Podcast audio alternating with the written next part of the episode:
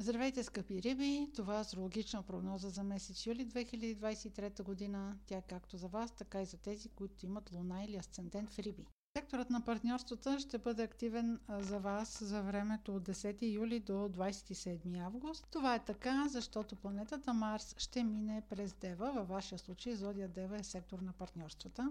Може да очаквате в този период повече активност от вашия партньор. Това може да бъде и любовен, и брачен, или съдружник по работа. Да проявява повече агресивност или повече настоятелност.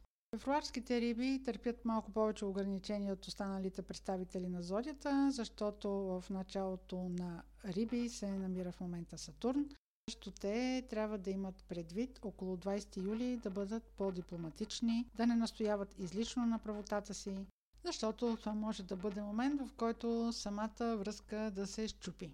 Следващият сектор за месец юли, който ще бъде много активен, това ще бъде секторът на работата, рутината, здравето, екип, ако управлявате такъв. Това е така, защото този сектор на работата ще бъде активиран от Венера, която за времето от 22 юли до 3 септември ще бъде ретроградна. Тук може да се завърнете към стари дейности, които сте а, извършвали, може да се върнете на старо работно място. Също така, ако управлявате екип, в него могат да се завърнат служители, които са били известно време отдалечени. Този екип обаче или относно вашата работа или вашата рутина в следващите няколко месеца ще претърпи промени. Обърнете внимание на датите 2 юли, 9 август и 29 септември. Това могат да бъдат дни, в които работата или някои служителите да бъде непредвидим спрямо вас. Може да се усъмните в нечия лоялност, се касае за вашата работа, може самата работа да не е постоянна, да имате ангажимент, който ту започва, ту свършва или се сменя. Повече сигурност ще имате след 5 октомври тази година. На 3 юли има пълнолуние в Козирог.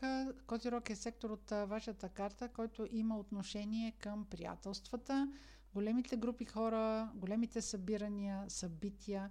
Ако организирате нещо, което е свързано с събиране на голяма група хора, то би трябвало да мине доста успешно. Ако искате да направите свое послание достъпно до голяма група хора, също ще го осъществите. Ако имате план да се включите в някаква група по интереси, някакъв клуб, също би било успешно което е свързано с комуникация до голяма група хора или до някакво обществено събитие, ще ви се отдаде. На 17 юли има новолуние, което е в рак. Там, където има новолуние, е най-големия импулс в месеца. Рак е сектор от вашата карта, който се свързва с забавленията, любовта, креативността, децата. Може ваше дете да ви зарадва с нови планове, да ви зарадва с някаква негова инициатива, което да е свързано с вашето дете, което да се осъществи. Това новолуние също така стимулира и любовните връзки, но тук имайте предвид, че Венера ще бъде ретроградна и влиянието ще го усещате поне до края на септември, така че много внимателно с новите любовни връзки. Те трудно преодоляват периода на ретроградността на Венера. Ако се завърне стара любов в вашия живот, това също е вариант.